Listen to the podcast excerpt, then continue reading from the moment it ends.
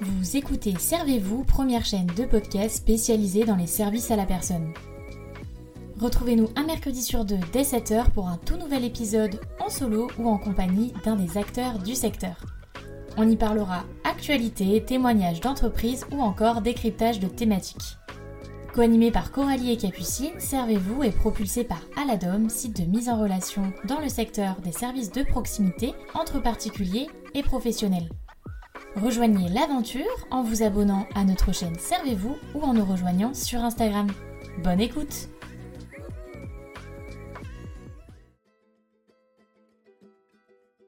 Convaincue que la nature offre de multiples bienfaits dans la pédagogie et le développement de l'enfant, Charline Cacha saute le pas en 2019 et fonde Wild Child, un réseau de crèches semi-plein air qui accueille des enfants de 10 semaines à 4 ans. Se reconnecter à la nature, vivre au rythme des saisons, se sensibiliser à l'écologie et au respect de notre planète, Charline a fait de ces lieux des espaces de vie où l'on revient à l'essentiel. Dans cet épisode, elle nous partage sa perception et son approche de l'éducation, mais aussi l'importance et les bienfaits pour l'enfant de grandir en phase avec la nature. Un retour aux sources qui fait de cet épisode un moment rempli de fraîcheur et de naturel. Hello à tous, on se retrouve aujourd'hui euh, dans un nouvel épisode où cette fois je suis en compagnie euh, de Charline, donc Charline qui va nous présenter euh, le réseau de crèche Wild Child. Donc enchantée Charline, je suis ravie d'être avec toi aujourd'hui. Comme d'habitude, je vais, je vais te laisser te présenter, je vais te laisser prendre le micro quelques minutes pour qu'on en sache un petit peu plus sur toi. Eh ben, bonjour Coralie, merci beaucoup de nous laisser aujourd'hui la parole. Euh, je m'appelle Charline Cacha et en fait je suis euh, de formation infirmière péricultrice diplômée d'État. J'ai d'abord beaucoup travaillé en secteur hospitalier, en onco-hématologie soins palliatifs, en réanimation néonatale. Et puis après, je suis sortie du secteur hospitalier pour faire de la protection maternelle infantile et faire de la direction de crèche. Et puis, toutes ces expériences m'ont finalement mené petit à petit vers, vers mon projet actuel. J'aime à dire qu'on a, que j'ai finalement accompagné toutes les étapes de la vie. Et après avoir accompagné des personnes vers la fin, j'avais vraiment envie d'être sur le début et, accompagner des enfants en début de vie. C'est aussi du soin, mais du soin, du, du prendre soin. Et du coup, j'ai créé les crèches Wild Child en 2019, euh, qui sont des crèches plein air. Alors oui, aujourd'hui du coup on est là pour, euh, parler de Wild Child, qui est votre réseau de crèches euh, semi-plein air, si je reprends un petit peu le, le, qualificatif que vous venez de donner euh, juste avant.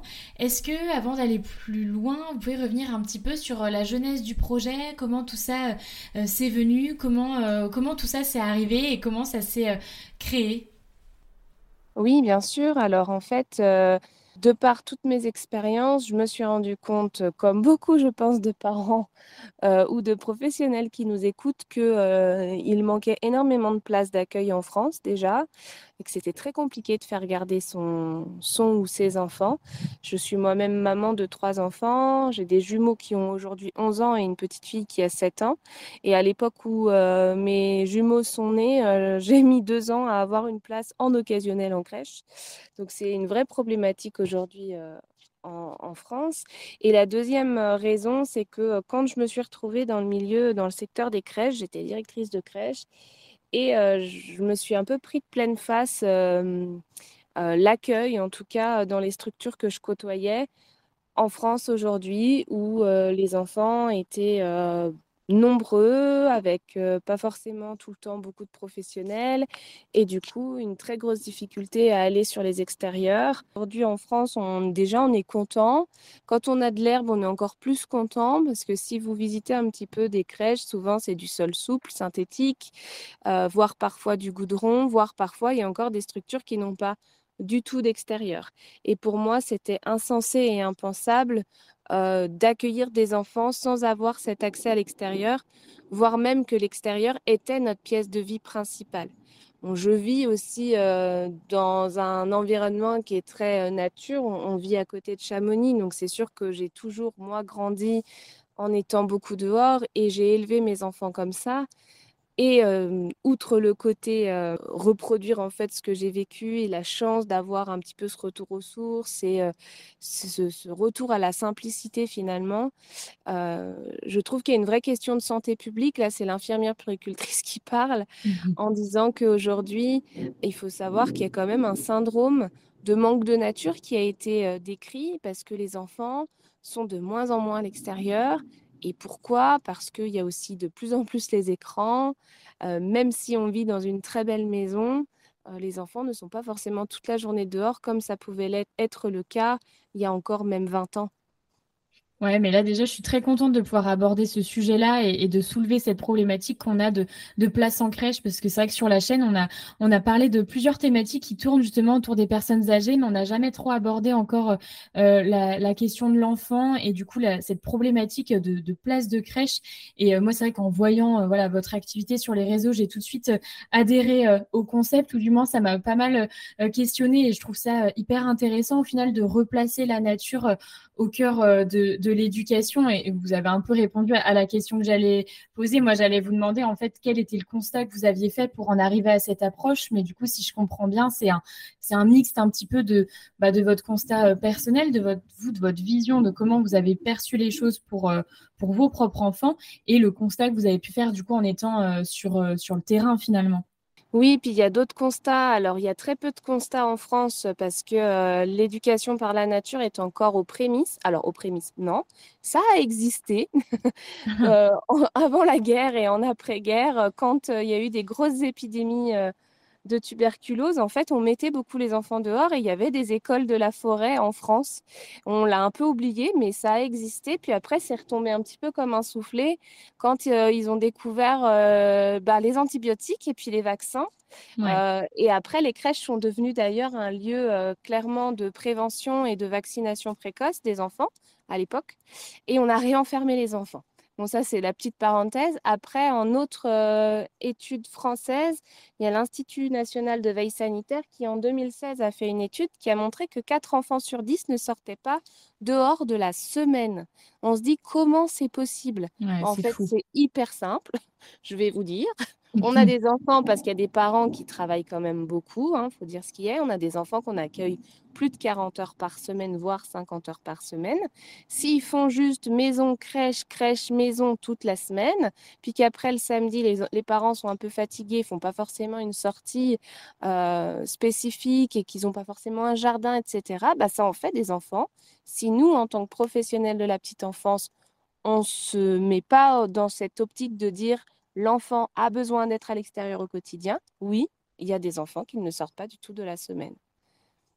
Et du coup, quand vous dites euh, des crèches semi-extérieures, c'est quel type d'activité que vous allez pouvoir euh, euh, proposer?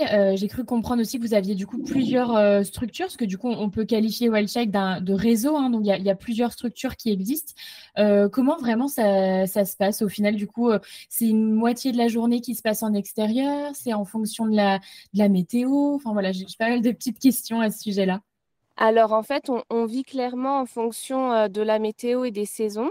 On a la chance d'être dans une, dans une euh, région avec les saisons hyper marquées. Donc les, les micro-crèches sont en Haute-Savoie pour le moment toutes. On vit en fonction euh, des saisons et de la météo. Ça veut dire que de toute façon, tous les jours, les enfants sortiront, sauf grosse exception, c'est-à-dire sauf canicule et température extrême froide ou vent extrême. On a des protocoles pour ça. Sinon, tous les jours, les enfants sortent, dans tous les cas. Ensuite, clairement, c'est même plus que sortir, c'est-à-dire qu'on vit dehors. Donc, je, différencie, je catégorise, on fait et du semi-plein air et on est en train d'aller un petit peu plus loin dans la démarche pour faire vraiment du plein air. On, on a des crèches semi-plein air avec quand même un bâtiment en dur pour accueillir des enfants dès deux mois et demi jusqu'à quatre ans. Et là, on est en train d'ouvrir une crèche en yourte. Donc là, j'estime qu'on est encore plus dans du plein air parce que la yourte ne sera qu'un lieu de repli pour des enfants de 18 mois à 6 ans. Donc vraiment, euh, notre, euh, souvent je dis aux équipes et euh, quand on fait aussi des formations, parce qu'on donne des formations maintenant un petit peu partout en France, c'est l'extérieur est votre lieu de vie. Donc, dupliquez ce qu'on vous a appris à mettre dans une crèche à l'extérieur pour pouvoir y vivre. L'idée, ça va vraiment être de, leur permettre un, retour, on va dire, parce que c'est vrai que, comme vous le disiez avant, on a tendance un peu, euh, alors c'est pas forcément à surprotéger, mais être vraiment euh, dans le côté assez euh, préventif, entre guillemets, au chaud, quelque chose d'assez cadré. Là, l'idée, ça va être vraiment de permettre un retour, voilà, aux, textures, aux odeurs, etc. Enfin, à, se réhabituer au final à ce que nous offre la nature sans, sans artifice, un petit peu. Tout à fait, c'est vraiment un retour aux sources et à l'essentiel. Souvent, je dis, j'ai rien inventé, hein, je suis juste revenue en arrière. J'ai juste rembobiné un petit peu la bobine et arrêté de, sous couvert de l'hygiène et du risque zéro, d'enfermer nos enfants parce qu'en fait, on se rend compte que ce n'est pas bon pour eux de manière, euh, pour leur développement global, hein, que ce soit leur développement physique ou psychique, la confiance en soi, l'estime de soi, euh, euh, l'appréhension de son corps. Il y a quand même énormément de choses qui font que pouvoir être dans la nature et avoir juste accès à des vrais éléments plutôt que d'être sur du sol souple ou même quand on a de l'herbe qu'avoir un, de l'herbe, un green plat avec de l'herbe rase, pas de risque qu'il y ait des trous, des bosses, mais en fait c'est pas ça la vie. La vie c'est justement c'est qu'il y ait des creux, c'est qu'il y ait des bosses, c'est de pouvoir euh, laisser l'enfant par lui-même découvrir le monde qui l'entoure et pouvoir avoir accès à tout ce qu'il peut peut-être pas avoir accès au quotidien parce qu'il passe beaucoup de temps à la crèche. Et c'est aussi du coup hyper inclusif parce que ben, la nature c'est gratuit, c'est accessible à tous, donc c'est inclusif et pour des familles qui vont peut-être vivre dans des zones euh, des quartiers prioritaires qui vont être en appartement avec pas forcément de balcon et quand les enfants vont jouer, ils vont jouer dans le quartier, donc pas forcément en ayant accès à des éléments naturels. Et c'est inclusif aussi pour des enfants en situation de handicap ou à besoins spécifiques parce que on n'a pas besoin euh, euh, de d'installer des des jeux adaptés PMR, l'accès à l'extérieur est inclusif par lui-même et des enfants, on a déjà accueilli des enfants qui, par exemple, à 3 ans ne marchaient pas par la cause d'une pathologie. Euh, le fait d'avoir cet accès libre à l'extérieur leur permettait de développer beaucoup plus leur motricité et les médecins et les psychomoteurs leur avaient prescrit de venir à la crèche même après leur rentrée scolaire parce qu'en fait, il y a une psychomote qui dit qu'une journée en extérieur, c'est l'équivalent de euh, six séances de psychomotricité en salle. Ah mais c'est vrai que sur, euh, sur votre site, on, va dire que vos engagements, ils vont euh, un petit peu plus, plus loin, du moins votre positionnement face à certains sujets. Euh, voilà, on peut lire certaines mentions sur des, le, repas local et raisonné, le portage, le, compostage également. Est-ce que vous pouvez nous parler un petit peu de vos, de vos valeurs, de vos différences et voilà les, les, différents points un petit peu essentiels pour, pour vous? Oui, alors du coup, nous, on a trois grosses valeurs. Bah, forcément, la nature, donc cette reconnexion euh, à la nature euh, au quotidien. Dans toutes les structures, on a euh, des potagers, des composts, des récupérateurs d'eau et des animaux, donc souvent des poulaillers ou clapiers avec des très gros lapins de ferme. C'est souvent aussi une triade un petit peu euh, oui, c'est écologique, mais c'est euh, aussi, ça, se nourrit euh, les uns les autres parce que les repas des enfants qui sont pas terminés vont finir au poulailler, les, les, poules vont manger les restes, donc on va être dans une réduction des déchets alimentaires. le compost des, des poules, enfin leur, leur paille va pouvoir aller au compost, le compost va retourner au potager. Enfin, c'est vraiment un cercle vertueux. Notre deuxième grosse valeur, c'est la liberté. C'est vraiment ce côté de laisser l'enfant par lui-même découvrir la nature et ne pas être... Euh, pour moi, c'est un non-sens, par exemple, que dans une crèche, il y a une table, il y a des chaises et qu'on mette des enfants de moins de 3 ans autour d'une table, assis, euh, à faire des gommettes. Enfin, ils ont moins de 3 ans, c'est pas du tout euh, respecter leur étape de développement que de les asseoir à une table. Ils ont bien le temps d'être assis à une table à l'école, si on, mm. si on peut dire. Là, l'idée, c'est plutôt justement, en fait, un enfant de moins de 2 ans, c'est un être psychomoteur, c'est-à-dire c'est un, un, être sensorimoteur il, vit son, corps en mouvement en faisant l'expérience euh, des sens. Donc en fait, c'est vraiment ça, leur laisser vivre leur corps en faisant l'expérience de leurs sens, en ayant accès à divers matériaux, que ce soit du bois, de la pierre, euh, oui, de l'herbe, de la terre, des creux, des bosses, comme on a dit tout à l'heure. C'est vraiment ramener tout ça dans les structures. Dernière grosse valeur, c'est l'émerveillement. Parce que oui, on parle beaucoup d'écologie. Alors évidemment, quand on fait une crèche ouverte sur l'extérieur comme ça, on a forcément des fortes valeurs écologiques. Mais de l'écologie, quand on parle d'écologie, un enfant de moins de 3 ans, pareil, ça n'a aucun sens. Ne sait pas ce que ça veut dire de l'écologie. Donc nous, on part de l'émerveillement, c'est-à-dire on s'émerveille avec eux de tout ce qui se passe autour et ensemble, on va faire des petits gestes au quotidien qui vont certainement s'ancrer et permettre à ces petits-enfants de devenir des enfants de demain, puis des citoyens de demain. Et en touchant les enfants en crèche, on touche aussi les familles. Donc, on fait un petit peu notre petite part du colibri, comme on dirait, euh, comme le veut la légende, on, fait notre part. Oui, c'est ça. Et puis ça permet, euh, euh, malgré tout, de faire euh, peut-être inconsciemment, voilà, dans leur esprit, une sorte de prévention, puisque vous, vous leur apprenez finalement des réflexes ou une certaine sensibilité. Et derrière, on peut imaginer qu'il y aura un, schéma vertueux qui se produira. Et, et voilà, ça. leur permettra, bah, comme vous dites, de créer sûrement des, des citoyens plus éduqués à, ce niveau-là, en tout cas. Et, et, voilà, instruits sur un petit peu les, les bons gestes à avoir. Est-ce que au fil des années, vous avez l'impression que la vision que, que vous portez et que vous partagez là, elle est justement de plus en plus euh, euh, partagée, euh, que ce soit sur les réseaux sociaux, enfin voilà, au, quotidien. Quel type de retour vous avez un petit peu sur cette vision-là, sur le, message un peu que vous essayez de véhiculer? Alors oui, parce que moi, quand j'ai ouvert la première structure en 2019, autant vous dire qu'on était un petit peu des extraterrestres de la petite enfance. On était, je ne connaissais pas d'autres structures qui fonctionnaient comme nous en France en 2019, euh, à faire dormir les enfants dehors, à être dehors au maximum. On, va beaucoup en forêt, enfin voilà. Et aujourd'hui, et je trouve que post-Covid d'autant plus, euh, des micro-crèches semi-plein air poussent comme des petits champignons, et tant mieux pour les enfants. Et c'est pour ça aussi que nous, en 2020, on a ouvert un organisme de formation.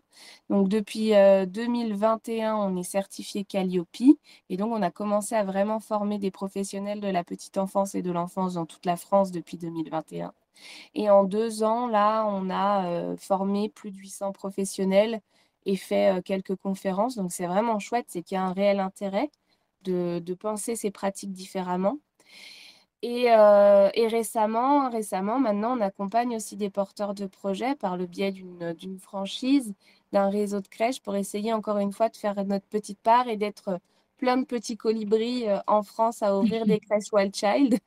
Euh, et donc, on accompagne des professionnels. donc là, on a une professionnelle en Guyane française, une en Savoie, une professionnelle en Côte d'Or. Enfin, voilà, on, commence un petit peu à accompagner des porteurs de projets qui souhaiteraient ouvrir leur petite crèche plein air Wild Child, justement pour continuer à, développer toutes ces valeurs. Quoi. L'idée, c'est vraiment, c'est pas juste d'ouvrir des crèches pour ouvrir des crèches, c'est d'ouvrir des crèches avec ces valeurs-là. Et, généralement, c'est quoi le, retour que vous avez euh, des parents? Je sais pas, j'essaie d'imaginer euh, un, couple qui a mis euh, son premier enfant dans une crèche que je vais qualifier de, plus traditionnelle. Et voilà, pour un ou une deuxième, il s'oriente vers, vers des crèches Wild Child. Est-ce que vous avez déjà eu des retours comme ça euh, ben, d'expérience un petit peu. Euh, voilà, je me dis que les parents, quand ils récupèrent leur enfant, euh, pour ceux qui peuvent en tout cas raconter leur journée et qui sont en capacité de parler, ben, voilà, j'imagine qu'ils partagent ça à leurs parents. Est-ce que des parents vous font des retours des fois justement ben, de, de, ce qu'ils pensent un petit peu de, de ce que vous proposez? Oui, bah alors du coup, c'est vrai que maintenant, les, les, parents, ils viennent vraiment pour ce projet-là. C'est vrai que quand quand ils font leur préinscription, généralement, maintenant, on est bien identifié, ils savent qu'on fonctionne comme ça et du coup, c'est pour cela qu'ils euh, qu'ils essayent de mettre leur enfant dans notre structure, donc ça c'est chouette. Euh, on a des familles qui ont par exemple commencé euh, un accueil en crèche traditionnelle et pour qui ça leur convenait pas forcément et qui nous ont fait une demande derrière. Les retours souvent c'est que les enfants sont à l'aise. Ils ont vraiment confiance en leur corps et en eux et donc euh, vont facilement découvrir des nouvelles textures et des nouveaux environnements euh, sans avoir peur ou avoir l'impression qu'ils vont pas y arriver. Et c'est vrai que euh, nous, c'est ça en fait. Quand, si, quand ils rentrent à l'école maternelle, Euh, c'est déjà des enfants qui sont à l'aise dans leur basket, qui ont développé un certain langage et qui euh, sont en capacité euh, d'être hyper moteurs et vraiment bien dans leur corps. Ben, on a tout gagné.